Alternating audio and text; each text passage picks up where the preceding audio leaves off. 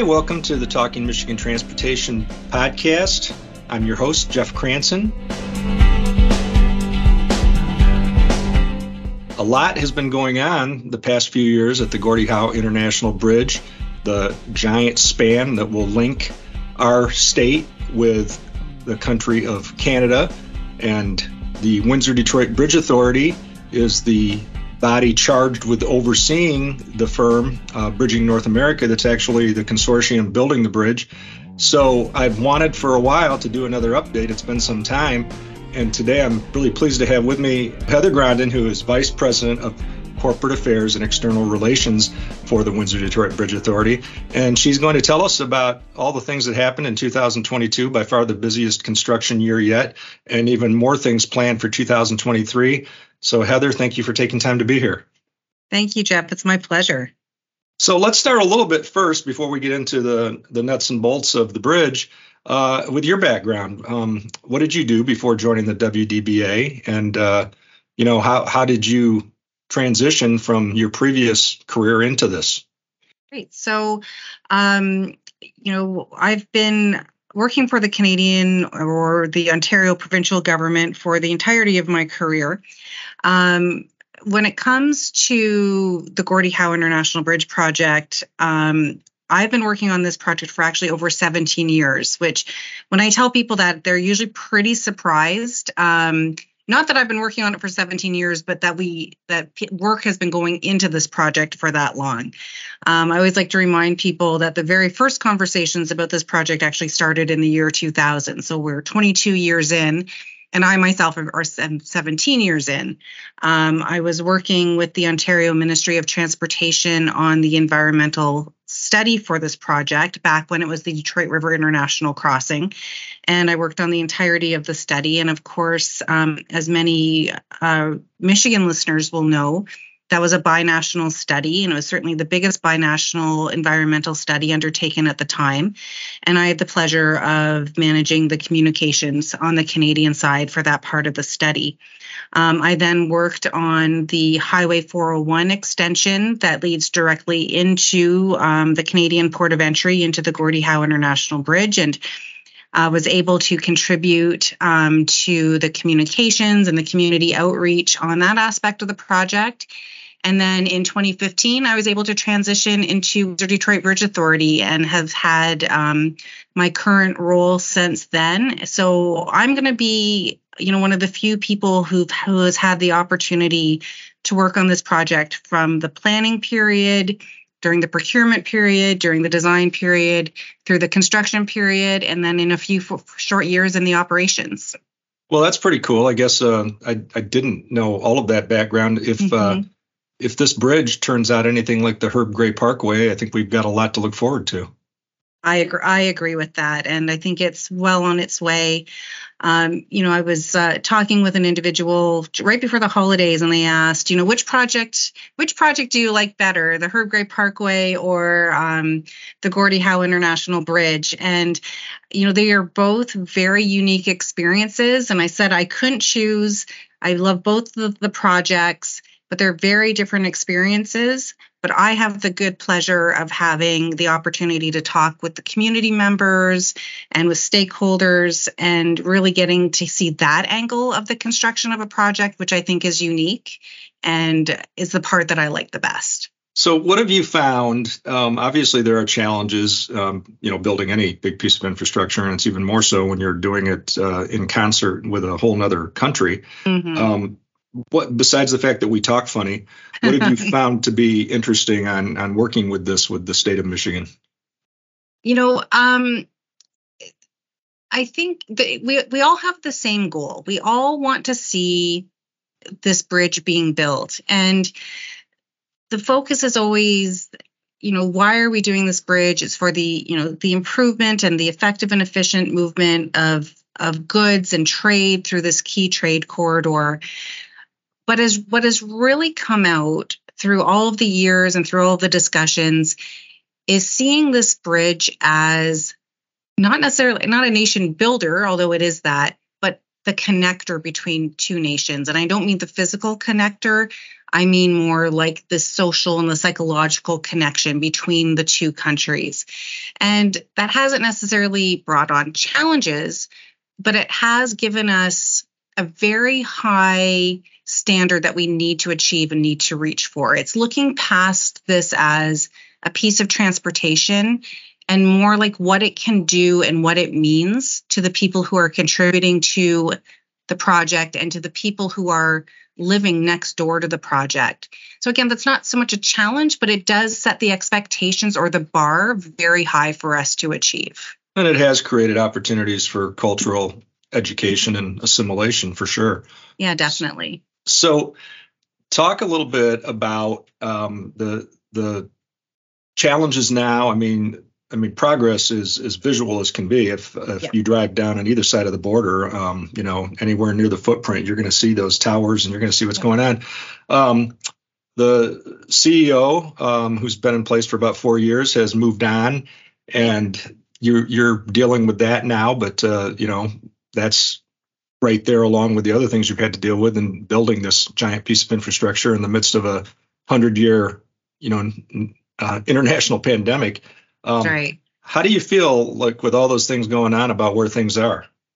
Yeah, you know, we're we're in a very good state. So you had mentioned earlier, um, you know, 20, 2022 really has you know kicked off and is part of our busiest construction season. So we started construction in 2018, and 2022 really saw uh, the team working the most hours and starting to do the most complex aspects of the construction of the project. And that's just continuing into 2023. So still, you know, active across all four of our sites and really doing the most complex work that you've seen to date on the project. And yes, the pandemic. Now, we get lots of questions about the pandemic. How has it impacted the project? And a couple notes on that. Um, number one, uh, Bridge North America, our private sector partner, put in very um, good safety precautions, health and safety precautions across the construction sites. And as a result of that, the pandemic didn't stop construct- construction. Construction has continued every single day. However, they did have to make some changes around their construction sequencing, and on some days there were more people on site than other than other days. So we are still evaluating what that overall impact is. In so, term, Oh, oh, go ahead. I'm sorry, Heather. Go ahead. No, I was just going to say, and in terms of our CEO, um, our CEO has recently resigned. Um, the government of Canada uh, got to work quick, and they have the notice of opportunity, uh, which is the required process for filling um, the CEO in a Canadian Crown corporation. So that process is underway, and you know we'll be able to move forward in the interim as that search for search for the new CEO is ongoing. So, in the coming year, you know, we're going to see another a number of milestones, you know, reached. Um, starting with construction over the main span of the river, which is, you know, a, a huge deal. But the the towers are also uh, slated to reach their full height, which is basically the height of the Renaissance Center. I, I I still marvel at the thought of that, but I think the reason, without getting too technical, that the reason that those towers have to be the height they are is because this will be the largest cable stay span uh, what in the in the country or in, or in north yeah north in america north america yeah and that's, that's exa- yeah okay th- explain yeah. that yeah that's exactly right so um, when the towers are complete they'll be about 722 feet so that's equivalent in height to the center tower at the gm renaissance center they're currently standing the us tower is at 560 feet. So we're getting very close to that ultimate height. This year, 2023, we expect to hit that ultimate height. So the final height will be reached. Um, and I, I, do think that tower construction and, and that process um, to get the towers to the height that they're at now has really helped people realize that this project is moving full steam ahead. And to your point, yeah, the, the height is really a result of the cable stay design that's being used for this bridge. Um, cable stay designs are used much more frequently now um, for um, bridges of various lengths, but the length of, of the Gordie Howe International Bridge for sure. And it does have that very distinctive and elegant um, look that I think is going to become very iconic and associated with the Detroit River skyline, Detroit Windsor skyline.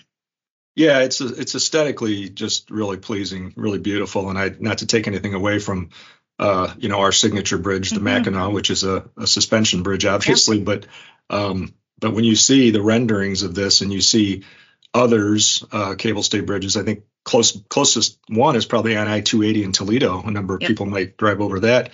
It really is beautiful, but it has practical uh, implications too, right? There's a reason to build it that way. Yeah, there is. It's you know one of one of the key decisions made with the Gordie Howe International Bridge was to put the piers on land um, as opposed to putting the piers in the water. And this decision was made for a number of reasons. Um, environmental considerations, recognizing um, the environmental um, aspects of the Detroit River, but also recognizing that the Detroit River is a key commercial navigation portal and we don't want to disrupt um, the flow of the marine traffic down the Detroit River as well. So having the piers on land created the opportunity to need a very long span. Our main span is about half a mile or 853 meters, as we would say in Canada. Um, and so that design or that length of the main span really lent itself well to a cable stay design. Stay with us. We'll have more on the other side of this important message. Did you know that most work zone crashes are caused by inattentive motorists? It only takes a split second of distraction to dramatically change lives forever. The Michigan Department of Transportation reminds you to slow down, follow all signs, and pay attention when driving through work zones, because all employees deserve a safe place to work. Work zone safety. We're all in this together. So let's talk a little bit about when you, you, talked about staying out of the river and you know getting the necessary permits from the Coast Guard and others to do that. Uh, the environmental impact has been a huge consideration uh, throughout the design of this project. You talked about the earliest days, you know, back at the beginning of this uh, this millennium, uh, talking about that. Um, sustainability is is at the top of mind for everybody involved in this, and is you know kind of informing decisions and conversations all the way across the board. Can you talk a little bit about that? Yeah, so actually, I had a very um, unique opportunity, which was to speak about this project at an international conference in Ireland. And I spoke about the sustainability aspects of the project. And, you know, I, I spoke along with with people representing projects all over Europe. And this project went shoulder to shoulder with ev- with any other project that that was being spoken to. Um, the environment the environmental aspects, the sustainability aspects, how we're looking to design this bridge in a manner that contributes to a cleaner environment, how we're looking to protect envir- uh, communities from climate change, um, mechanisms that are being put in place to reserve resources, all of those aspects of sustainability.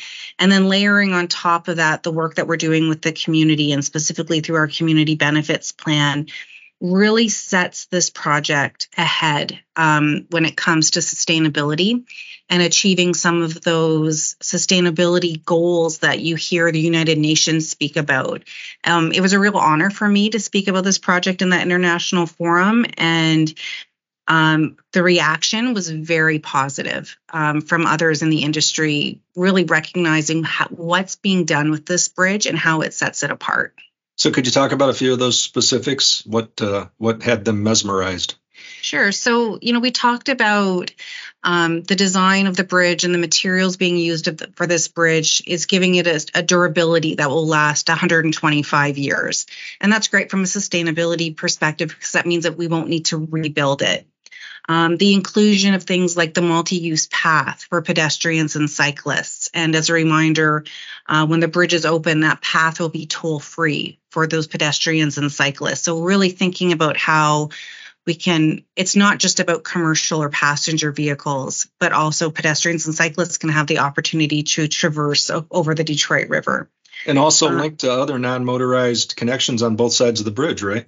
That's exactly right. We've been working with the cities of Detroit and the city of Windsor um, looking at the existing trail networks so that you'll have a place to start from and a place to go to. And it really turns this into kind into a, an ecotourism opportunity um, you know, talk. I was able to talk a lot about our landscaping and how we're using naturalized and native landscaping um, and plantings um, to support the Carolinian landscape that's adjacent to the project site, and even things like the inclusion of a peregrine falcon box that we're inclu- including on the bridge. So these are aspects of the sustainability um, that the people really responded well to. That's excellent. We've worked with the Department of Natural Resources in Michigan to do some of those peregrine boxes at various structures, and it's uh, it, it works out really well, and it makes for some really cool photos too. Yeah, for sure. And you know what? We're lucky to have them here. We peregrine falcons aren't, uh, you know, they're not everywhere, so we do have to take steps to protect them and draw attention to them. And this is going to be a great way to do that. Oh, it's beautiful to watch them fly. It's yeah. really really cool. That's awesome. So, um, among the other things that this this bridge has, it was part of the plan, and you've done everything to to honor it from the start, and that's it's really hard work. And I got to give a huge shout out to Stephanie Campo on your team who has led this effort. But talk about the community benefits and and what has already been done and what's coming.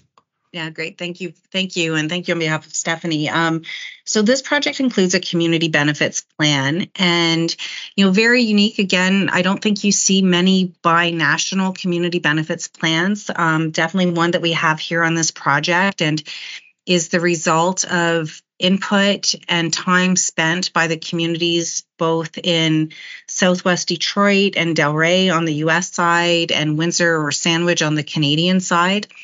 Um, we were able to announce our community benefits plan in um, uh, June of 2019, and that was after about four years of consultation and engagement. Um, include and it includes initiatives under a workforce development strategy, which is really all about creating opportunities for local businesses and local individuals to contribute to the project. And then we have a second component, which is our neighborhood infrastructure strategy, which is a $20 million total investment into the communities immediately adjacent to the project. Um, in terms of workforce, um, the project team continues to exceed their goal of having at least 20% of the workforce contributing to the project being local. And by local, we define that as uh, Detroit on the US side, and then on the Canadian side, uh, Windsor Essex.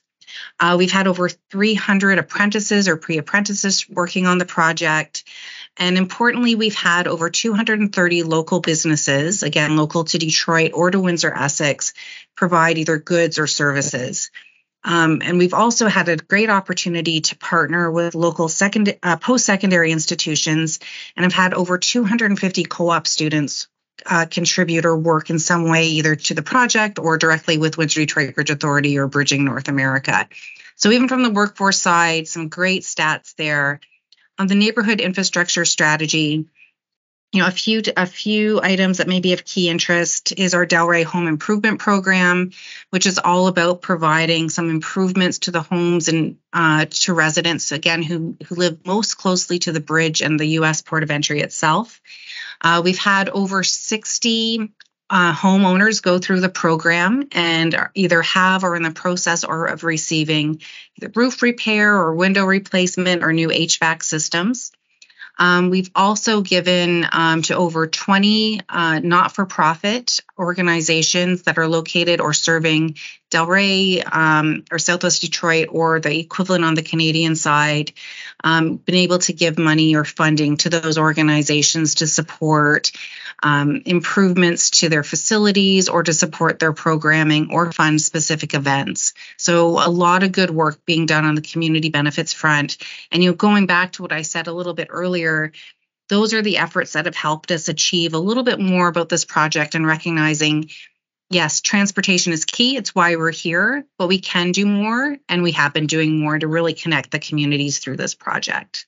Yeah, the outreach and the transparency and communications, I know, at least uh, on the Detroit side, the people with those um, often underserved neighborhoods has been very impressive. I mean, to the point that some of those community leaders were in tears at uh, at some of the community benefits announcements, and I just think that's a real tribute to your folks and everything they've done to stay in touch with those people and help them understand everything that's going on. And I'll provide links uh, in the show notes to a lot of the cool things that WDB has done uh, with videos of the of the project footprint, the year in review, uh, the flyovers, and uh, and some nice photos of the the co-ops that you've just mentioned in that yeah. in that program. So, uh, what else um, in the last couple minutes would you want people to know uh, about the project and you know where it's going? Yeah, well, I definitely encourage people. Thank you for giving the shout out and providing the links to our social media and our website. I definitely encourage people to keep tracking um, and keeping watch on those links. This is going, going to be a really exciting year for us. So, 2023, people are going to see a lot of work. As we've talked about, we expect that the towers are going to reach their full height.